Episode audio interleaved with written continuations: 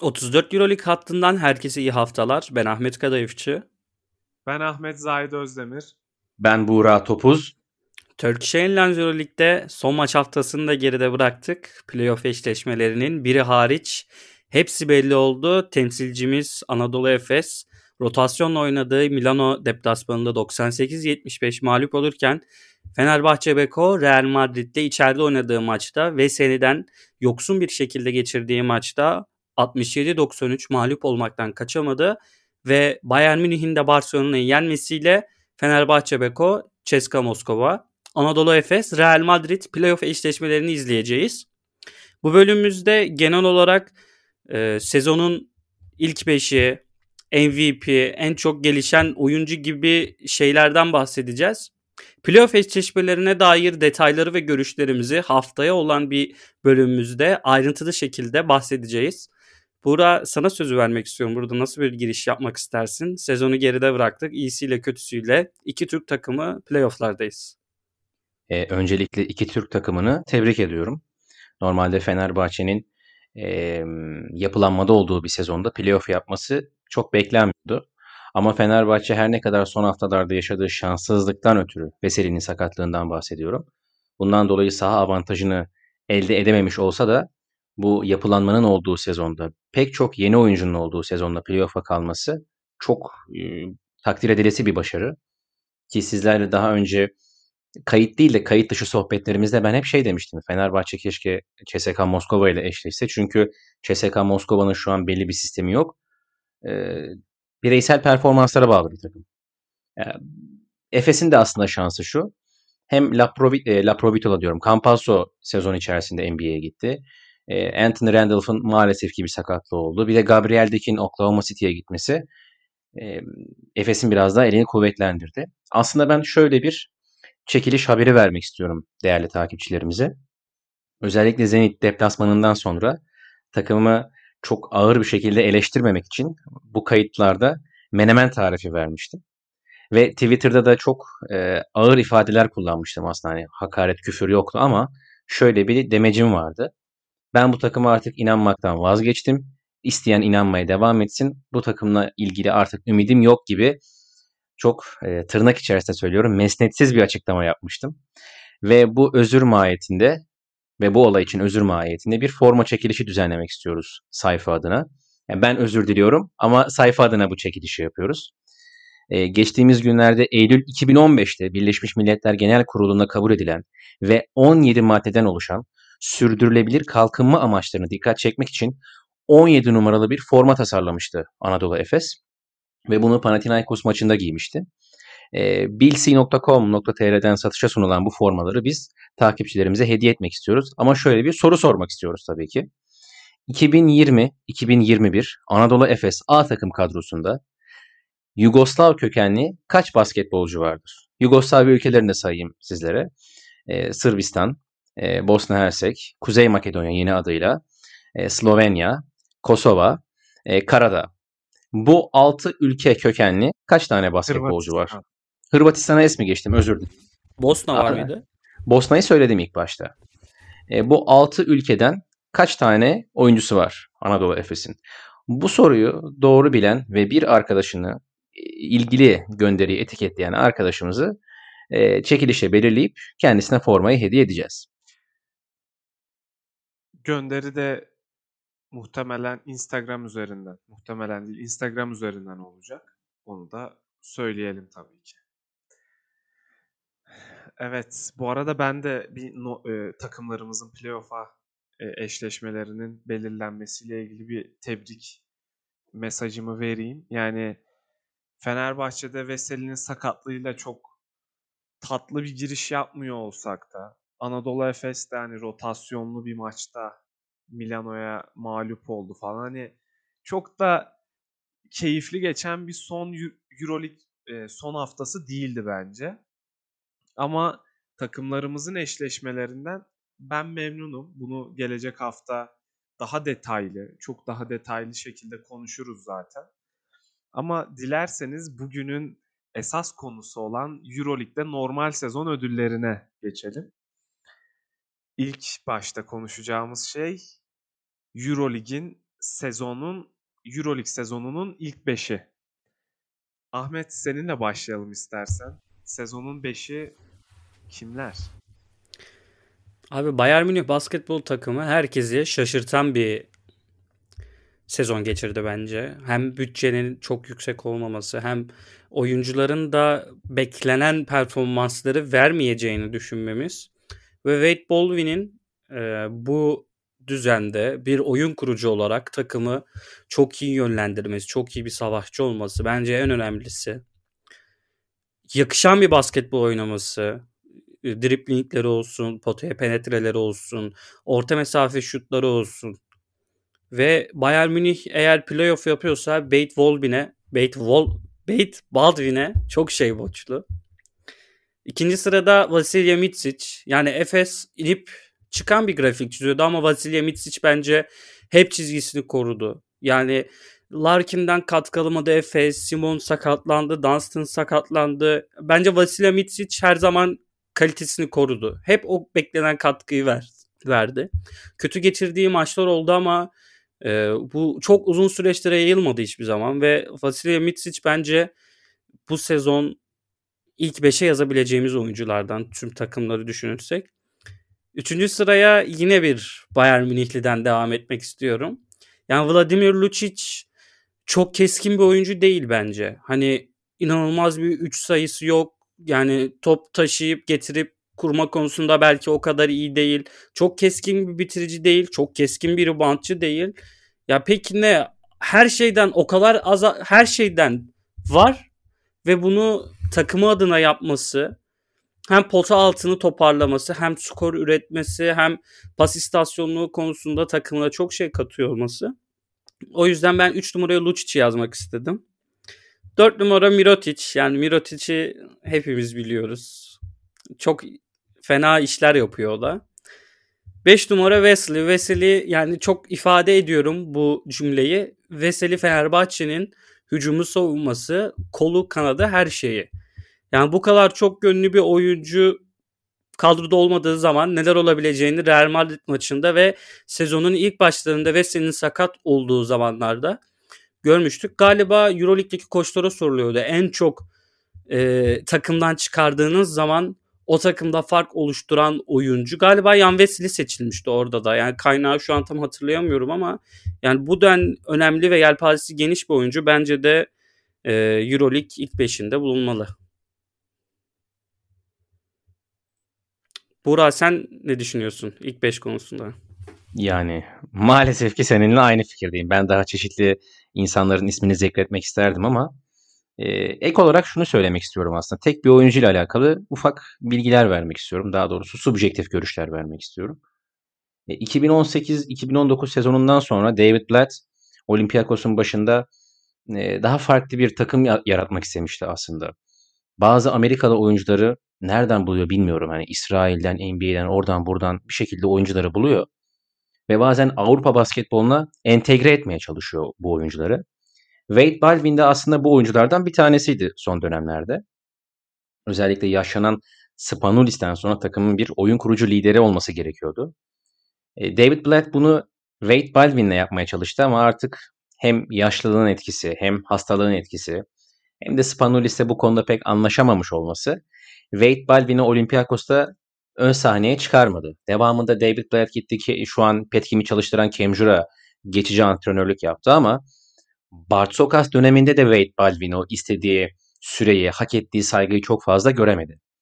Bayern Münih sene başında yapılan oylamada Eurolig'in en güçsüz takımı olarak adledildi. Ki bu sadece oy veren kişiler bazında değil, bütün basketbol kamuoyu tarafından kabul görmüş bir durumdu. Bayern Münih'in en zayıf halk olarak gözükmesi. Ama e, Andrea Trinchieri önderliğinde hem Wade Baldwin hem de Jalen Reynolds bir de Vladimir Lucic çok önemli bir çıkış yaptı bu sezon.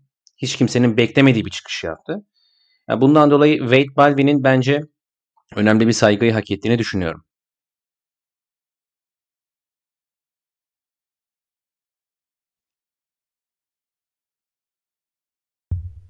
Ben kendi beşime geleyim şimdi. Şimdi ben Bald, e, Wade Baldwin'i ilk 5'e almadım ama çok seviyorum oyun stilini. Yani ben garip bir şekilde orta mesafe aşığı bir insanım ki şu anda modern basketbolda pek bir değeri olmasa da Bayern Münih'te de bu basketbolun açık bir şekilde oynandığını görüyoruz ve Wade Baldwin de orta mesafeden sıklıkla atış kullanıp başarılı sonuç alan birisi. O açıdan Baldwin hayranlığımı dile getirmek istedim ama benim beşimde diğer dört oyuncu sizinle aynı. Ama point guard konusunda ben Mike James'i oraya aldım. Ve hani Mike James seçiminin sezon sonuna doğru tabii ki biraz entrikalar, biraz işte onun iniş çıkışları olsun. Ama genel anlamda sezon boyunca saçma sapan bir skorerlik seviyesi ve gerçekten durdurulamaz ve clutch anlarda çok ön plana çıkması. Mike James'i bence bu listede ilk 5'te mutlaka e, adını zikretmemiz gereken bir isim yani. E, tabii ki bu Ceska'da yaşanılan işte ilk kadro dışı kalması şimdi tekrardan Amerika'ya dönecek kadar büyük bir e, anlaşmazlık yaşanması.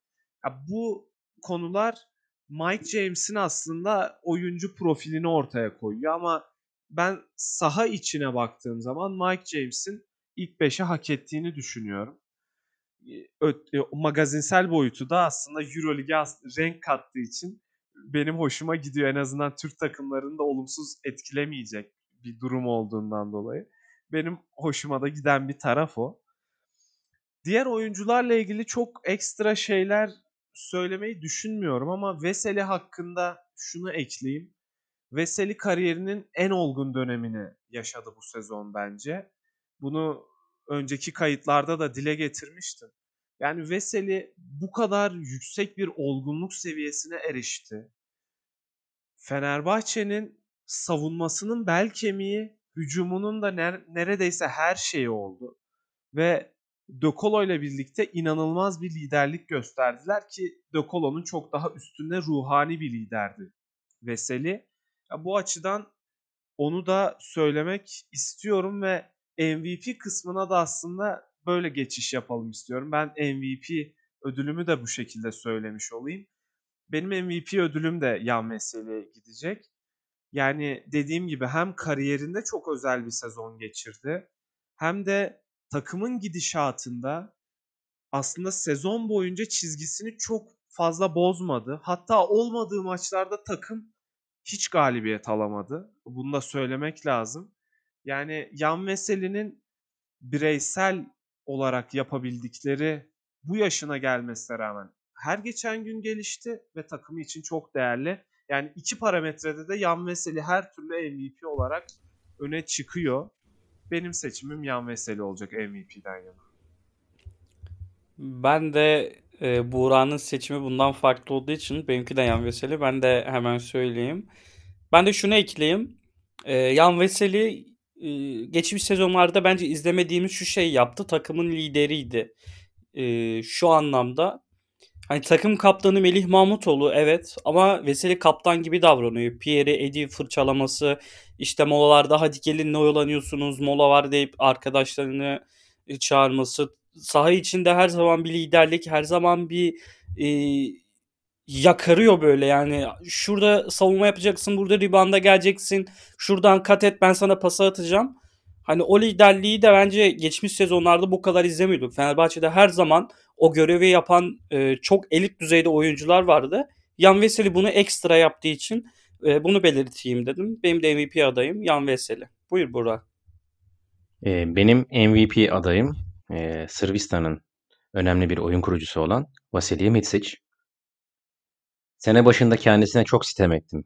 Gerçekten bazen Slaven Bilic'e sinirlenen Sinan Engin gibi oldum. Yeter be kardeşim artık bir maç kazandır dedim. Yani bir farkını hissettir dedim. Ne zamanki bir saç tıraşı oldu aralığın başında o zaman bir toparladı Vasilij Mitsic. Yani şekli şemali yerine geldi. Bir nefes aldı. Dedi ben bu Avrupa'nın en iyi oyun kurucularından bir tanesiyim ki bence şu an en iyisi form durumu olarak. Ki Oklahoma City yolcusu olması da her ne kadar Mişko Raznatovic bunu e, şimdilik yalanlamış olsa da yazın Amerika'ya doğru yolcu olacağı belli. Ya, oyunun her iki tarafını çok iyi oynayabiliyor Vasilij Micic. Pick and roll'leri çok iyi oynayabiliyor hücum tarafında. Birebirleri çok iyi. E, boş bırakamıyorsunuz anında cezalandırabiliyor dış şut tehdidiyle. Savunmada bir kere diğer oyuncuların aksine çok farklı bir size özelliğine sahip. Daha uzun boylu, e, daha kuvvetli ve uzun boylu olmasına rağmen ki bazı uzun boylu oyun kurucular işin hız tarafında ve atletizm kısmında sınıfta kalabiliyor. Ama Vasilij Micic boyuna rağmen hani diğer oyun kuruculardan daha uzun olmasına rağmen atletizm kısmında da hız kısmında da aşağı kalır yanı yok. Yani işin savunma kısmında da hücum kısmında da rakip oyun kurucular için bazen de mismatch anlamında e, uzun oyuncular için tehlike yaratan oyunculardan bir tanesiydi ki sezon genelinde Anadolu Efes maçı koparmak istediği zaman 3. periyotta Vasilij Misic'e başvuruyordu. Ve bu opsiyon da Efes için çok önemli bir avantaj sağlıyordu saha içinde, parkede. E, bu yüzden ben MVP olarak Vasilij Misic'i seçiyorum. Bu arada ben Vasilij Micic seçimiyle ilgili bir yorum yapmak istiyorum. Yani bu sene Larkin'in tavanını göremediğimize herhalde herkes katılacaktır. Kesinlikle. Larkin'in böyle bir sezon geçirmesi ama Micic'in de tam aksine hani hiçbir şekilde çizgisini sezon başı haricinde diyeyim hatta. Yani o çizgisini yakaladıktan sonra hep aynı seviyede kalması çok değerliydi. Yani Larkin'in takıma adapte olamaması ve performansını yukarı çekmekte güçlük çekmesi döneminde, çektiği dönemlerde Mitsic'in hep o çizgide kalması Efes'in aslında 3. sıraya kadar tırmanışında çok çok önemliydi. Yani tabii ki orada tüm kısaları ve işte sert açı, danslı, uzunları da sayabiliriz ama Mitsic bu konuda net bir şekilde MVP olabilecek bir isim ama tabii ki ben Veseli'nin çok daha farklı olduğunu düşünüyorum o konuda. Şimdi en çok gelişme gösteren oyuncu sorusuna gelelim. Yani bu noktada herhalde farklı şeyler çıkacaktır ortaya. Ahmet seninle başlayalım. En çok gelişme gösteren oyuncu, bir diğer deyişle MIP sence kim bu sezon Euroleague'de? Ya bence en zor kararlardan birisi bu kategori diyebilirim. Ee, çünkü çok fazla oyuncu var kendini geliştiren. Affedersiniz bir hapşuruk geldi de. Yani Polonara'nın yaptığı işler mükemmel. İşte Grigonis'i sayabiliriz. Kevin Panther'ı sayabiliriz. Hani ben sizlerden biraz farklı bir seçime yönelmek isteyerek Shavon Shields demek istiyorum. Neden Shavon Shields? Ee, şimdi Milano'da çok yıldız transferi yaptı Milano. Herkes Sergio Rodriguez'den, Datome'den, Kyle Hines'dan e, çok büyük beklentilere girdiler. Ama sezon başında hani Malcolm Delaney'i de sayabilirim. Sezon başında hani gördük ki e, kağıt üstündeki gibi olmuyor bazı işler. Ama Shavon Shields çok değişik yüzdelerle hücum ederek hem potaya gitmesiyle dış şutuyla, orta mesafe şutuyla Milano'nun e, şu an bulunduğu yerde bazı yıldız oyuncularını ısıtana kadar Shavon Shields bence orayı çok iyi idare etti. Bence idare etmenin ötesinde hani bence yan parça olmaktan belki çıktı diyebiliriz. Hani e, Messina'nın maçı onun olduğu beşlerle bitirmek isteyeceği anlar olabilir. Ya burada tamamen hani başka seçenekler de var ama hani çeşitlilik olması açısından ben Shavon Shields demek istiyorum. Abi ben kendi seçimimden önce Shields'la ilgili şunu söyleyeyim. Ben Shields'ı Türk takımlarının almasını istiyordum geçen yaz. Milan, Milano'ya gittiğinde bir tık üzülmüştüm. Ama gelişimini bence geçen sene daha çok izlemiştik. Shields bu sene istikrarını korudu ama çok çok geliştiğini düşünmüyorum. Ben ki Milano'nun sisteminde de herhangi bir oyuncunun çok şaşalı bir gelişim göstereceğine inanmıyorum bu seneki Milano için. Shields bence geçen seneki gelişimini bir tık böyle hani pastanın üstündeki krema kadar geliştirdi bana kalırsa. Ya bu noktada aslında isimleri çok sıralayasım var. Önce seçmediğim isimleri söyleyeyim. Pierre Henry, Jalen Reynolds ve Wade Baldwin. Yani bu üçlü bence çok güzel sezonlar geçirdiler. Henry iyi bir oy- basketbolcudan, iyi bir takım oyuncusundan bir Euroleague takımının ana gardı ve sürükleyici yıldız gardı diyeyim hatta. Euroleague yıldızı olma açısından önemli bir aşama kaydetti. Tam olarak elit bir guard diyemeyiz hala ama oraya yaklaştı bence Pierre Henry. Jalen Reynolds çok dengesiz bir karakterdi. Bu sene Bayern Münih'te reboundlarda olsun ki hücumdaki yüzdesi de hiç fena değil ve takımın dinamosu dinamolarından biri olarak bence çok iyi bir gelişim gösterdi. Özellikle mental anlamda onunki. Wade Baldwin de hani Buğra bahsetti orada çok ekstra bir şey söylemeyeceğim. Benim esas seçimim bence bu senenin en çok gelişme kaydeden oyuncusu Aşil Polonara oldu. Yani bir kere yaşı gereği biraz şaşırtıcı bir durum. Yani bizim de Rising Star yerine MIP seçmemizin nedenlerinden birisi olabilir hatta. Yani sadece genç oyuncular gelişmez sonuçta. Polonaro onun çok güzel bir örneği oldu. Geçen sene ufak ufak sinyallerini vermiş olsa da bu sene inanılmaz istikrarlı ve yani spacing'de ne yapması gerektiğini yani saha içi yerleşimde ne yapması gerektiğini çok iyi bilen, hücum reboundları ve savunma reboundlarında çok aktif, bir yere kadar şut yüzdesi fena olmayan kendi e, pozisyonuna göre ve içeriden takımına verdiği katkı açısından Aşil Polonara net bir şekilde yani şu anda Euroleague'de onu istemeyecek takım yoktur diye düşünüyorum. O açıdan benim seçimim Polonara olacak. Ben burada devreye girmek istiyorum. Ee, normalde Shavon Shields dedikten sonra Ahmet benim aklıma başka bir isim daha geldi. Kevin Panther. Bence çok çok daha gelişim kaydeden oyuncuydu Shavon Shields'a kıyasla. Ama benim e, program öncesindeki rotasyonum iki kişilikti. Kevin Panther yoktu. E, birincisi Deshaun Pierre'di. İkincisi de çarşamba akşamı Cadde Bostan sahilde Subway'de önümde olan e, eşiyle beraber sandviç alan e, Sertaç Şanlı'ydı.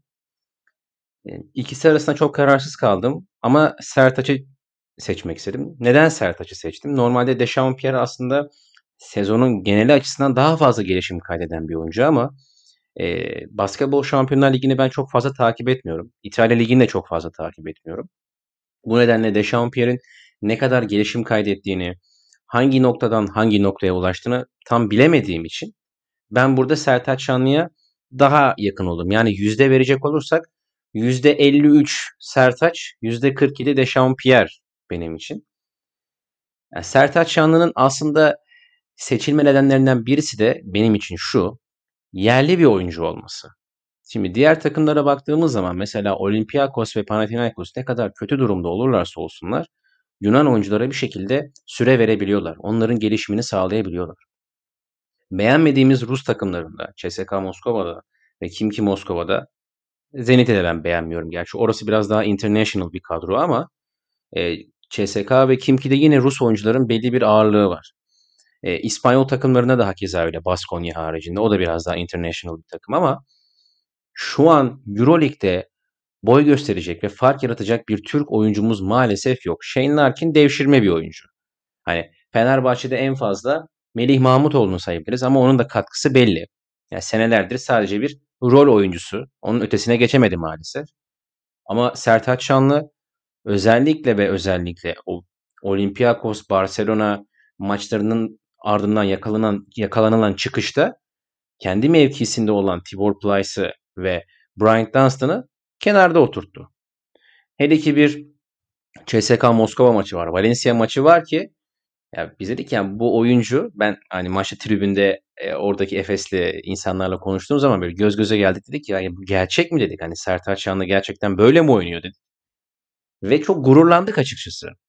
Her ne kadar Türkiye Basketbol Federasyonu CEO'su Ömer Onan e, Semih Erden dışında oyuncuları fark edememiş olsa da Sertaç Şanlı e, çok çok daha önemli gelişim kaydetti. Burada kesinlikle ve kesinlikle benim most e, improved player e, ödülüm Sertaç Şanlı'ya gidiyor. Valla Sertaç da kesinlikle onun ismini senin telaffuz edeceğini bildiğim için ben az önce söylemedim. Yoksa kesinlikle oraya yazılacak bir isim. Adaylara yani.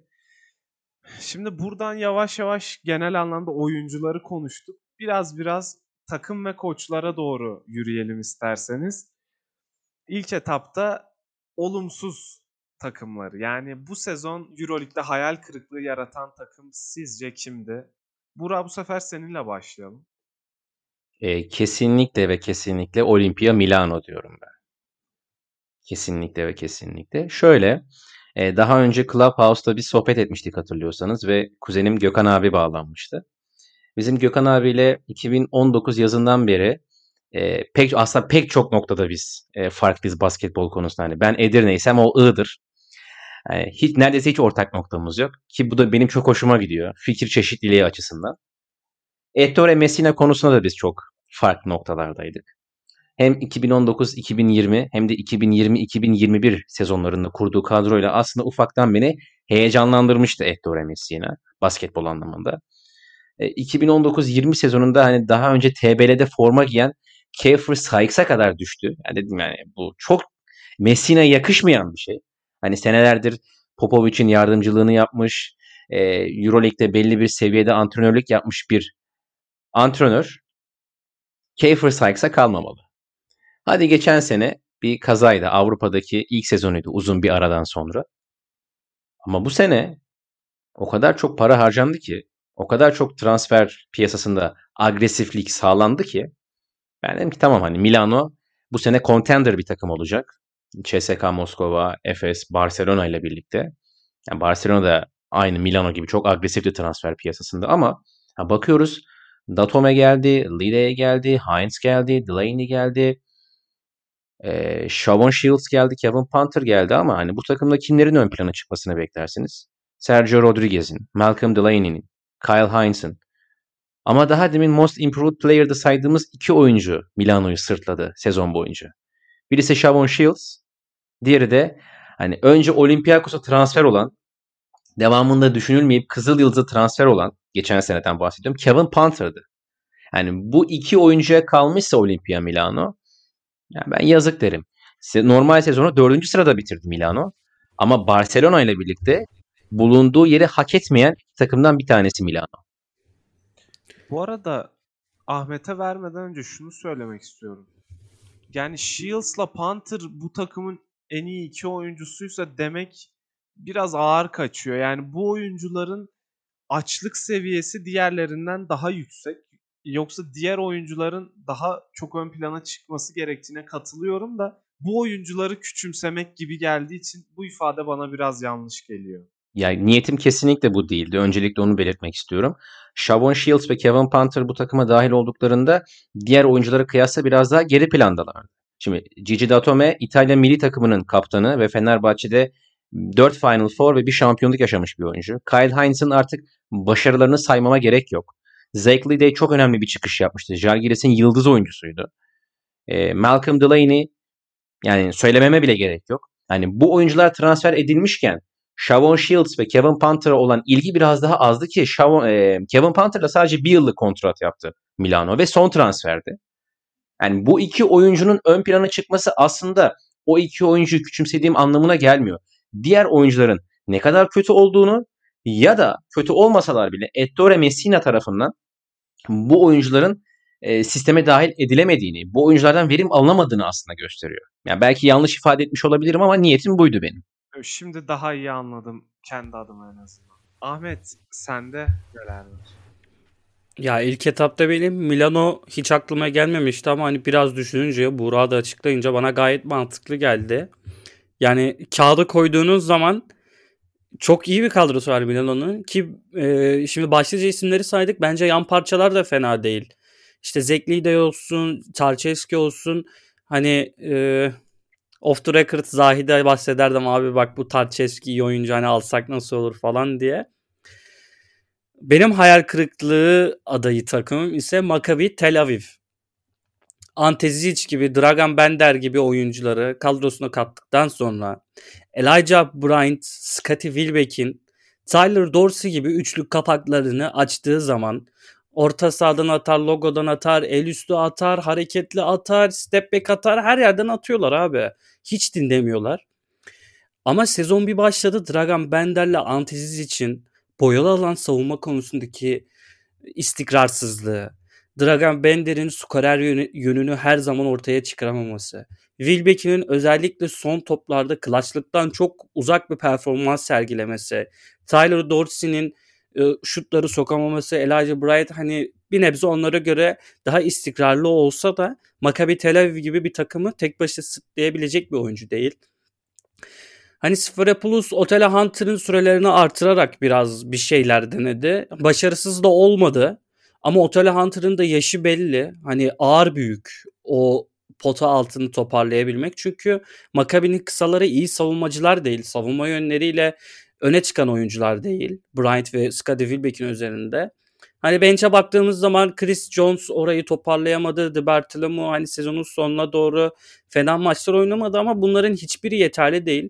Ama kağıt üstünde Scottie Wilbeck'in, Elijah Bryant, Tyler Dorsey, Ante Zizic, Otele Hunter ve Dragan Bender bu 6 oyuncu e, Maccabi Tel Aviv'in şu anki bulunduğu durumdan daha fazla diferansiyel yaratması gerekiyordu bence.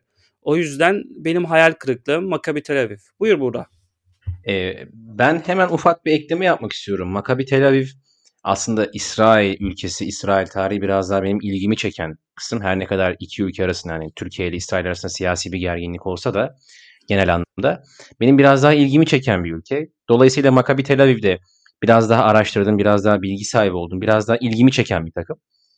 Geçen seneye kıyasla aslında kadroları çok farklı değildi. Hemen hemen aynı kadroydu. Fakat kulüp genlerinde çok farklı bir durum var Maccabi'nin. Biraz daha seyircisinden güç alan, atmosferle rakip takımlara daha sıkıntı yaratan bir ekip Maccabi Tel Aviv. Hani Efes maçında her ne kadar seyirci olsa da Efes'in kadro kalitesi ve oynadığı basketbol anlamında çok ters bir zamana denk geldiler ama izlemişseniz bilmiyorum. Ama Barcelona maçında o kadar güzel bir atmosfer vardı ki seyirciyle bütün olmuş bir takım e, yaptığı savunmayı o 12. adamla birlikte yapan bir takım vardı sahada parkede. Ve çok keyif veren bir makabi vardı. Hani sene başında bu pandemi şartları biraz değişmiş olsaydı, biraz daha seyirci faktörü olabilseydi ben Makabi'nin bir şekilde 7 veya 8. sıradan playoff yapabileceğini düşünüyordum ki geçen sene saha avantajını almaya aday bir takım vardı Makabi açısından. Ee, ama Ahmet kesinlikle senin söylediklerine katılıyorum. Yani bu kadro kalitesinin kesinlikle ve kesinlikle playoff'ta olması gerekiyordu. Bura ben de kısa bek yapayım. Barcelona maçı dedin. Abi İspanya'daki maçı da Maccabi San Antonio Spurs gibi savunma yaptı. Yani böyle bir savunma yok. Ben izlerken çıldırıyorum. Ya oraya nasıl yetişiyorsunuz? Oraya nasıl yardım götürüyorsunuz? Hani topun oraya gideceğini nereden biliyorsunuz? Çok e, güzel bir savunma stratejisi vardı Maccabi'nin. iki Barcelona maçında da. Keşke 34 maçı da Barcelona öyle oynasalar. Umarız. Evet arkadaşlar. Maccabi konusunda söylediklerinize ben de büyük oranda katılıyorum. Ama benim seçimim biraz daha farklı. Şimdi Kim ki deme. Euroleague nasıl? Kim ki deme.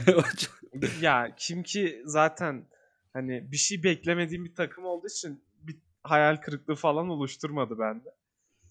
Şimdi ben Euroleague seyircisi olarak bir maçı açtığımda keyif almak istiyorum. Yani bir tarafı desteklemek o kadar Türk takımları dışında o kadar aradığım bir şey değil veya ama minimum bir keyif vermesi lazım bir takımın bana. Oynadığı oyunun ne olduğunun belli olması lazım. Yani ki formalarını da çok sevmiştim bu sezon. Yani sezon başında çok hoşuma giden formalardan birisiydi. Zahit yeter artık. Kendimi şu an var mısın yok musun yarışmasında kutu açan adam gibi hissediyorum. Kim bu takım? Zahit harbiden. Şimdi o zaman tam açıklayacağım noktada araya girdiniz. Bu takım bence Olympiakos. Hayal kırıklığı Aa, evet. yarattılar. Yani izlediğim basketboldan hiç tatmin olmadım. Her maçta başka bir oyuncunun ki bu takımın hani net bir şekilde Sulukas lider olması lazım ki Sulukas'ın da o kadar neyse kötü şeyler söylemek istemiyorum. Fenerbahçe zamanında da hani çok istikrarlı olduğunu düşünmüyordum ben karar açısından. Olympiakos sezonunda da bunu net bir şekilde ortaya koydu bence. Yani bir lider olarak iyi bir profil çizmedi. İlk e, bu yani daha önce Spanulis'in arkasındaydı. Şimdi önünde ama yok yani. O ayrı bir hayal kırıklığı. Ondan sonra 4 numaraların bir türlü istikrarı yakalayamaması ayrı bir hayal kırıklığı. Aaron Harrison gibi bir skorer var. Bazı maçlarda maçı getirdi. Bazı maçlarda sıfır etki. Keza 5 numarada da biraz transferleri eleştiriyorum. Hani Kufos'u aldılar en son. İşte Octavius Ellis bence çok kötü bir oyuncu. 5 numara açısından tercih edilmemesi gereken bir isim. Hasan Martin'in çok daha efektif kullanılabileceğine inanıyordum.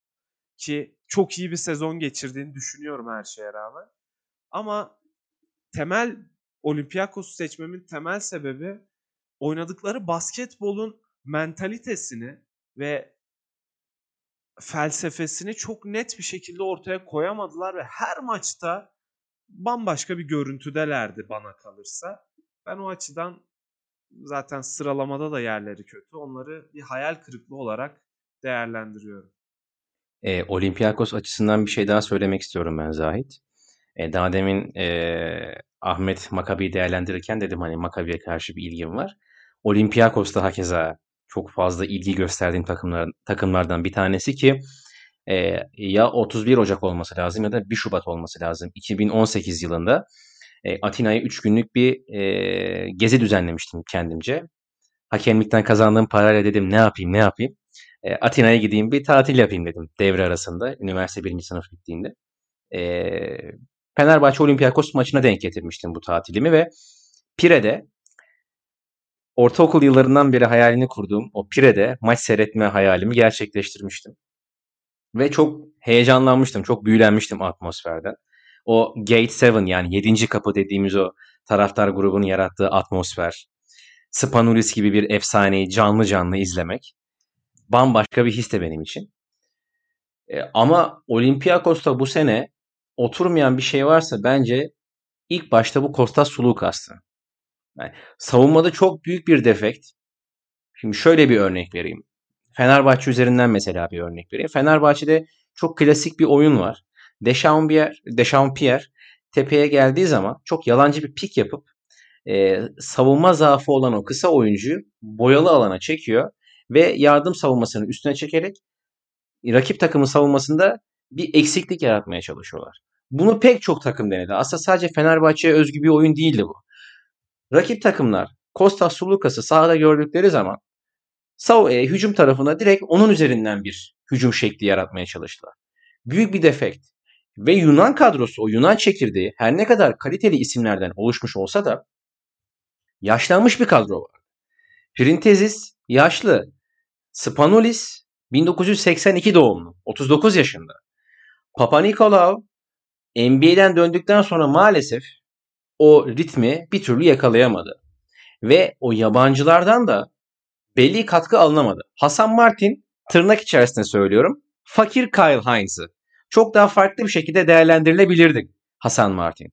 Octavius Ellis tamamen ya bunu futboldan bir örnek vermek istiyorum. Fenerbahçe 2016-2017'de çok kötü bir sezon geçirdi genel anlamda. Ve takımda parlayan tek isim Jermaine Lens'ti. Beşiktaş da bu oyuncuyu aldı ve katkı sağlayamadı. Octavius Ellis de Prometheus Patras takımında parlayan ama Olympiakos'ta hiçbir katkı veremeyen bir oyuncuydu. Hani yerliler ve yabancılar arasında bir uçurum vardı. Yabancılardan bir tek Shaq McKissick'ten e, katkı alabildi Olympiakos. O da belli oranda sınırlıydı çünkü net bir üçlük yüzdesi olmadığı için takımlar biraz da uzaktan savundu o patlayıcı gücü savunabilmek için. Yani arada bu kimya oluşmadığı zaman Maccabi gibi, Olympiakos gibi takımlar standart sapması yüksek bir takım haline gelebiliyorlar. Şimdi Olympiakos deplasmanda Barcelona yenebiliyor ama içeride umulmadık bir mağlubiyet alabiliyor. Örnek veriyorum Jalgiris'e veya herhangi bir takıma. Yani bunu sezon içerisinde oturtamadığınız zaman playoff adayı olamıyorsunuz maalesef. Olympiakos'ta e, o alışıllık, alışılagelmiş görüntüden çok daha farklıydı bu sezon. Böyle bir ek yapmak istedim. Yani benim bu arada senin söylediğine katılıyorum. Hayal kırıklığı deyince o beklenti seyir zevki bir tarafa Sulukas noktasında hani hikaye vardı orada. Yani Spanulis'in arkasındayken Fenerbahçe'ye gelip bir takımın ana gardına dönüşüp tekrardan toprağına ve eski kulübüne dönmüşken çok daha farklı bir sezon izleyebilirdik. Yani seyircinin de etkisi yine Olympiakos'ta da etkili olsa gerek diyorum. Ve yavaş yavaş son iki kategorimizde koçlarla ilgili şeyler konuşacağız. Öncelikle hatta bu şu anda oyuncu demeci de olabilir söyleyeceğiniz. Yılın demeci sizce neydi? Oyuncu ya da koç? Kim başlıyor? Ben mi Ahmet mi?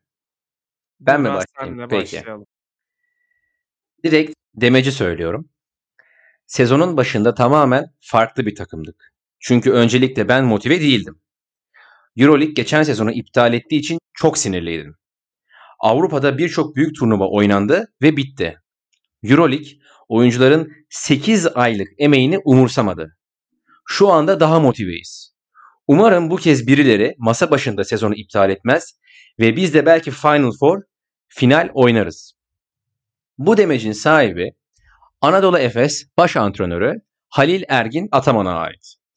Yani altına direkt imzamı atıyorum, paraf atıyorum, parmak izimi basıyorum. Artık nasıl onaylanacaksa her türlü onaylıyorum. Şimdi şöyle bir durum var. E, futbolda UEFA Avrupa Ligi, Şampiyonlar Ligi'nin bir alt kademesi ve seyir zevki açısından, ekonomik getiri açısından çok çok çok minör bir organizasyon Şampiyonlar Ligi'ne kıyaslandığı zaman. Ama bir şekilde bu turnuvada bir bubble düzenlendi ve maçlar oynanarak bitirildi. Kupa sahibi maçlar oynanarak belirlendi. Yani işin tembelliğine kaçılmadı ve turnuva oynanarak bitirildi. Şimdi Turkish Airlines Euroleague bir federasyon değil ama Avrupa basketbol seviyesinde en önemli organizasyon. Bu organizasyonda bubble yapılamıyorsa o zaman çok daha farklı şeyler konuşabiliriz biz. Şimdi Basketbol Şampiyonlar Ligi dediğimiz organizasyon 2016 yazında kurulmuş ve devamında maçları oynayan maçlar oynanan bir turnuva. 2020 yazında Atina'da 8'li final düzenliyor Basketbol Şampiyonlar Ligi. Ve bu turnuva boyunca vaka sayısı rakamla sıfır, yazıyla da sıfır. Yani Basketbol Şampiyonlar Ligi gibi bir organizasyon 8 takımı içeren bir bubble yapabiliyorsa ve vaka sayısı sıfır ise Turkish Airlines Euroleague organizasyonunun kesinlikle ve kesinlikle daha güvenli bir şehirde bir bubble yapması gerekiyordu. Diyeceklerim bu kadar. Ya ben katılıyorum bu söylediklerine. Yani bence de sezon tamamlanmalıydı. Ama bu bence yılın demeci değil. Yani çok tabii ki Euroligi böylesine eleştirmek açıkça çok kolay değil. Ama ben yine Ergin Ataman'dan sadece demecin büyüklüğüne e, işaret etmek istiyorum. Ceska maçı sonrasıydı galiba. Geçen seneki seviyemizi bulup bulun, bu, bulamadığımız söyleniyor. Biz geçen seneden daha iyiyiz açıklaması. Yani bu bence ana, yani biraz Ergin Ataman'ın e, tırnak içinde gazla çalışması ve takımı öyle e, ekstra motive etmesi onun bir yansımasıydı. Bir açıdan da Anadolu Efes'in sezonunun ivmesinin değiştiğinden hani e, ivmes, ivmesi değişmişti ama bu bununla birlikte çok daha playoff'lara odaklanmış, Final Four'a odaklanmış ve tüm Avrupa'ya bu mesajı vermiş e, bir görüntüye eriştirdi takımı. Ben o açıdan bu demeci e, yılın demeci olarak seçmek istiyorum. Ama yılın demecinde de Trinkieri'den bahsetmeden olmaz. E, sadece hani değineceğim. Maç sonlarındaki o terli görüntüsü artık yani maçı kendi oynamış gibi bir yandan gözlüğüyle oynayıp sürekli etrafa bakan görüntüsünde birincisi sezon başındaki işte çıkıştan dolayı Don't Wake Me Up e, açıklaması. İkincisi de playofflara kaldıktan sonra bir havuz dolusu şarapla kutlayacağım demesi. Yani eğlenceli açıklamalar ve buna benzer şeylerle Trinkieri bence büyük renk katıyor. Onun da adını herhalde anmak lazım. Ya demece gelince ben de hani Ergin Ataman'la yürümek istiyorum ama hani spesifik bir şey belirtmek istemiyorum. Çünkü Ergin Ataman hani bu sezon genelinde hani genel olarak en çok sivri konuşan, her zaman sisteme isyan eden açıklamaları vardı. Hani diğer koçlardan da bunu gördük ama yani çok kısa dönemlerde denk geliyordu. İşte bir koç işte maçın saatinden, hakemlerden, işte fikstürden şikayet edebiliyordu ama hani bunlar da ne kadar fazlaydı bence hiç değildi. Ama Ergin Ataman sürekli bir isyan halindeydi. Yani unutmadım, işim yarım kaldı, halledeceğim. İşte biz iyiyiz, iyi olacağız. Yani sürekli bir challenge olarak kabul etti sezonu. Yani kendi içinde ben öyle gözlemliyorum. Ya o yüzden e, demeç en iyi demeci veren koç olarak ilan ediyorum Ergin Ataman'a. Hani onun bir demecini alıntılamak yerine. Evet. O zaman yavaş yavaş finali de böyle koçlardan. Ben bu arada şunu eklemek istiyordum. Ee, özür dilerim. E, Kokoşkov'un ben şu tavrını çok severim demeçler konusunda. Sürekli kötü ya da iyi, sürekli olarak takımını öven ve eğer takım kötüyse de kendi hatasını kabul eden bir koç olarak Kokoşkov'un çok olumlu mesajlar verdiğini düşünüyorum. Yani çarpıcı açıklama değil onun yaptığı açıklamalar ama çok destekleyici açıklamalar. Bu açıdan ben Kokoşkov'un çizgisini oldukça seviyorum. Özellikle o e, işte takımın bencil olmamasına dair yaptığı vurgular beni e, Fenerbahçe'nin çıkışında en çok etkileyen noktalardandı. Şimdi yılın koçu seçimi. Belki de yani benim en heyecanla beklediğim nokta bu. Hem sizin cevaplarınızı merak ediyorum. Hem de konuşacaklarınızı. Ahmet seninle başlayalım. Yılın koçu kim? Şaşıracaksınız ama. Pascual deme sakın. Andrea Trinchieri demek istiyorum abi ben. Yani burada Kokoşkov, Schiller ve Trinchieri çok öne çıkıyordu benim için. Ee, ama Schiller hani Zalgiris en nihayetinde maalesef playoff yapamadı. Kokoşkov ve Trinker arasında kaldım. Hani Kokoşkov da hem Barcelona hem Real Madrid maçı üstüne hani bana biraz şöyle geldi. Evet takımını iyi idare ediyor ama hani personellerden o 3 personelden biri eksilince hani Kokoşkov'un da eli kolu maalesef kilitleniyor. Çünkü hani o 3 oyuncunun eksikliğine hazırlanılması bence çok mümkün değil. Hani hocayı da anlayış gösteriyor ama Andrea Trinker hani bölümün başında da söyledim. Düşük bir bütçeyle potansiyelli oyuncuları o potansiyele belki %100'üne olmasa bile kavuşturarak hani bu takımı playoff yaptırdı. Hani bence çok geniş bir kadroya sahip değil Bayern Münih ama her giren çıkan Bayern Münih'in oyun felsefesini her fırsatta göstermesi, sertlikse sertlik, oyunu yavaşlatmaysa yavaşlatma, tempo ise tempo. Yani Trinkeri bunu başardığı için ve 5. E, sıra gibi bir yerden playoff yaptığı için ben Andrea Trinkeri demek istiyorum.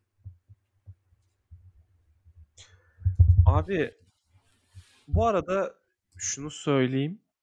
Trinkieri seçimi güzel bir seçim ve ben de Kokoşko ve Trinkieri arasında kalmıştım. Şimdi seçimimi yapmadan önce iki koçu bir genel anlamda anlatıp nedenini söyleyeceğim, neden seçtiğimi. Igor Kokoşkov Avrupa basketbolu efsanesi Jeliko Obradovic'in arkasından farklı bir kıtadan NBA'den EuroLeague'e ve farklı bir sistem getirerek farklı bir bütçede yepyeni bir takım e, başına geçti. Kokoşkov'un bu sezonda zaten haksız bir şekilde yeterince eleştirildi bence sezon başında. Hem Obradovic'le gereksiz kıyaslandı. Yani bu da çok doğaldı ama bununla başa çıkma şekli sürekli olarak o işine ve oyuncularına odaklanma hali bence çok çok yapıcıydı. Ve şu noktada katılmıyorum. Hani eli kolu bağlanıyor ama Kokoşkov'un aslında hani Veseli'nin yokluğunda mesela sen söyledin eli kolu bağlanıyor. Ama Kokoşkov yüzünden olan bir şey değil ve elindeki oyunculara malzemeye göre maksimumunu alan Ben de onu belirttim. görüntüde ya hani elinin kolunun bağlanması dedin ya hani bunu biraz olumsuz ifade ettiğini düşündüm ben. Bu elinin kolunun bağlanması onun e, bir eksiği olmadı. Evet, evet. Ve hani şunu söylemek lazım. Bu sezonda ki çok da konuşuldu bu takımı Kokoşkov kurmadı diye. Kendi kurmadığı da bir kadronun başında böylesine sahiplenmesi yaptığı işi ve çok net bir felsefeyle oynaması. Çok kötü bir gidişattan iyi bir gidişata ulaşıp playoff yapması. Yani her şeyiyle Kokoşkov inanılmaz iyi bir sezon geçirdi. Ama yani ben de bu noktada ama diyeceğim. Trinkieri Daniele Baez ile bu kez Bayern Münih'te birleşti ve getirdiği kadrosuna kattığı oyuncular ciddi anlamda bir beklenti oluşturmuyordu kimsede. Yani bölüm esnasınca e, çoğu ismi telaffuz ettik ama ben oraya bir de Jan Şişko e- ismini eklemek istiyorum ve Nick Weiler-Bepp. Yani bu iki ismin gelişimi, işte Baldwin, Reynolds, Lucic, hatta Zipser bile bir aşamada. Yani bu isimlerin gelişimini sağlaması. Ve üçlüyü çok kötü atan bir takım işte orta mesafeyle bir şekilde uzunların orta mesafesiyle alan açma yoluna gidiyor. Çok fizikli bir takım sert savunma basketbolunu e, her şeyi switch yaparak savunmayı tercih ediyor. İşte oyuncuların az sayıda olumlu özelliklerini harika bir şekilde sivriltiyor.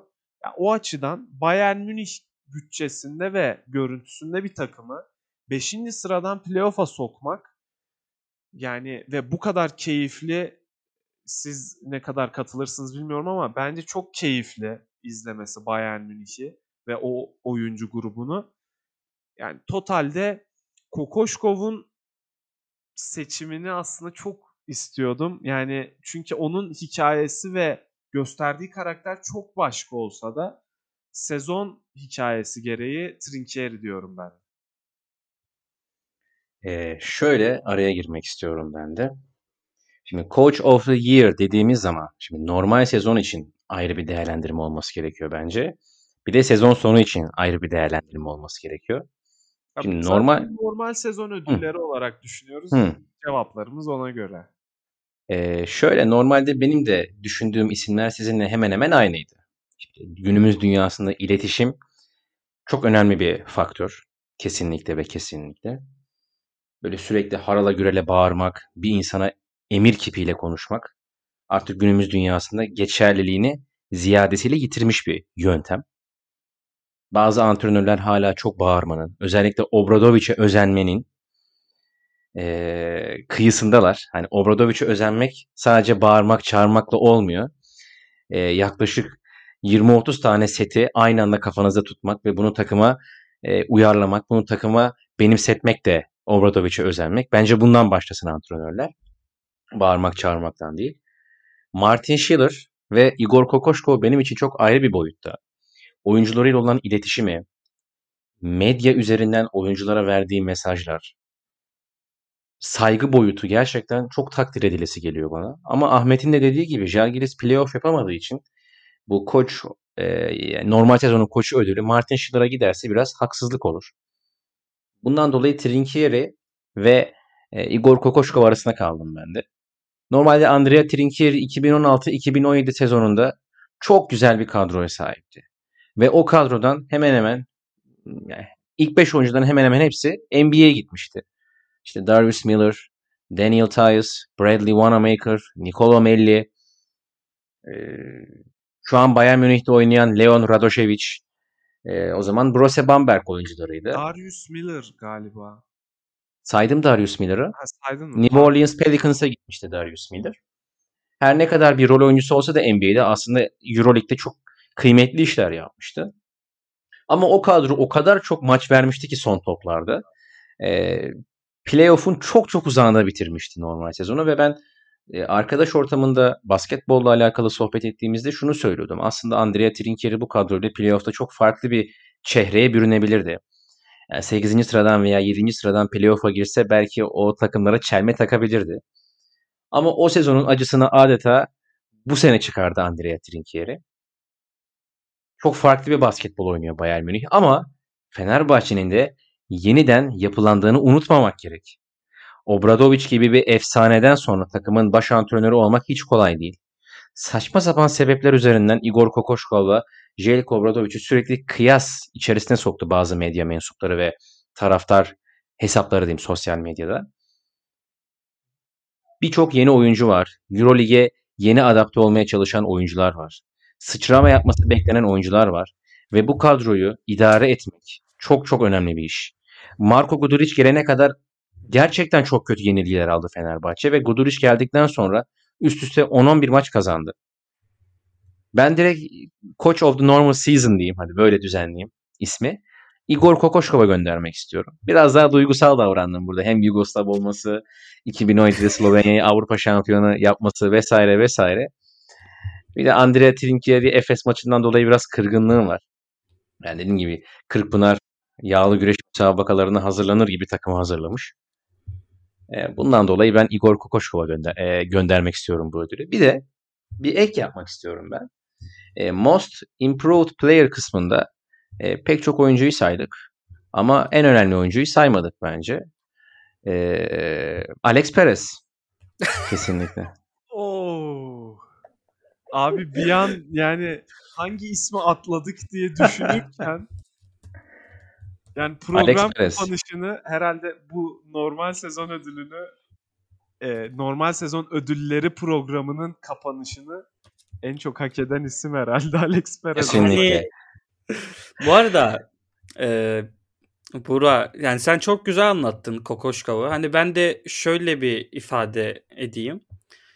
Kokoşkov, Trinkeri ve Şiler arasında bence psikolojik yükü en çok yüksek olan Kokoşkov'du. Yani üçü evet çok iyi işler başardı ama işte saydığın sebeplerle bence aralarında işi en zor olan hani istifa gündeme gelen taraflar tarafından hani medyada çok duymasak da hani o yük bence Kokoşkov'da daha fazlaydı işin psikolojik tarafı. Onun da gayet üstesinden geldi yani. Kokoşkov seçimi de gayet kabul edilebilir burada. Son ufak bir ekleme yapayım o zaman Kokoşkov, Kokoşkov'la alakalı. E, Alba Berlin ve Žalgiris deplasmanlarından sonra farklı bir koç ihaleyi kesinlikle oyunculara yıkabilirdi. Bu çok işin en kolay kısmı. Ben belli bir sistem oturtmaya çalışıyorum. Takımımdaki oyuncular yeni. Benim dediklerimi anlamıyorlar. O yüzden böyle bir mağlubiyet yaşadık minvalinde bir demeç de verebilirdi Igor Kokoşkov. Ama tırnak içerisinde hani eril bir dil kullanmak istemiyorum ama delikanlı gibi oyuncularına sahip çıktı. Dedi ki biz oturacağız, konuşacağız. Kötü giden ne varsa bunları düzeltmeye çalışacağız. Çünkü bu kadronun potansiyeli belli. Kendisinin potansiyeli belli çünkü. En iyisini yapacağız. Bütün hatalarımızı tespit edeceğiz ve bunları gidermeye çalışacağız. Ya bu naiflik, bu kibarlık, bu tevazu gerçekten her antrenöre nasip olmayacak bir şey. Şimdi ufak bir kıyaslama yapacağım. Şimdi Ergin Ataman oyuncularını suçlamaktan korkmayan bir oyuncu. Geçen sene Misic'i tırnak içerisinde fırçaladı. Medyanın önüne attı. Ama karşılığı çok iyi oldu. Ergin Ataman'ı çok takdir ediyorum. Bir Efesli olarak da çok seviyorum ama e, bu kısmı artık geçerli değil. Yani oyuncuları suçlaması. E, bundan dolayı Igor Kokoşkov'un iletişim becerisini takdir ediyorum. Evet, son olarak zaten 34 Euroleague hattı özel ve neden verildiği bilinmeyen ödülümüz de Alex Perez'e gittiğine göre herhalde bu bölümü kapatabiliriz. Playoff'ları dört gözle bekliyoruz ve umarım e, e, iyi sonuçlar alır Türk takımları ve bu eşleşmeleri de hem öncesinde hem esnasında hem de sonrasında değerlendiriyor olacağız. Bu haftalık bu kadar diyelim. Playoff'larda ve playoff özel içeriklerinde görüşmek üzere. Hoşçakalın. Hoşçakalın.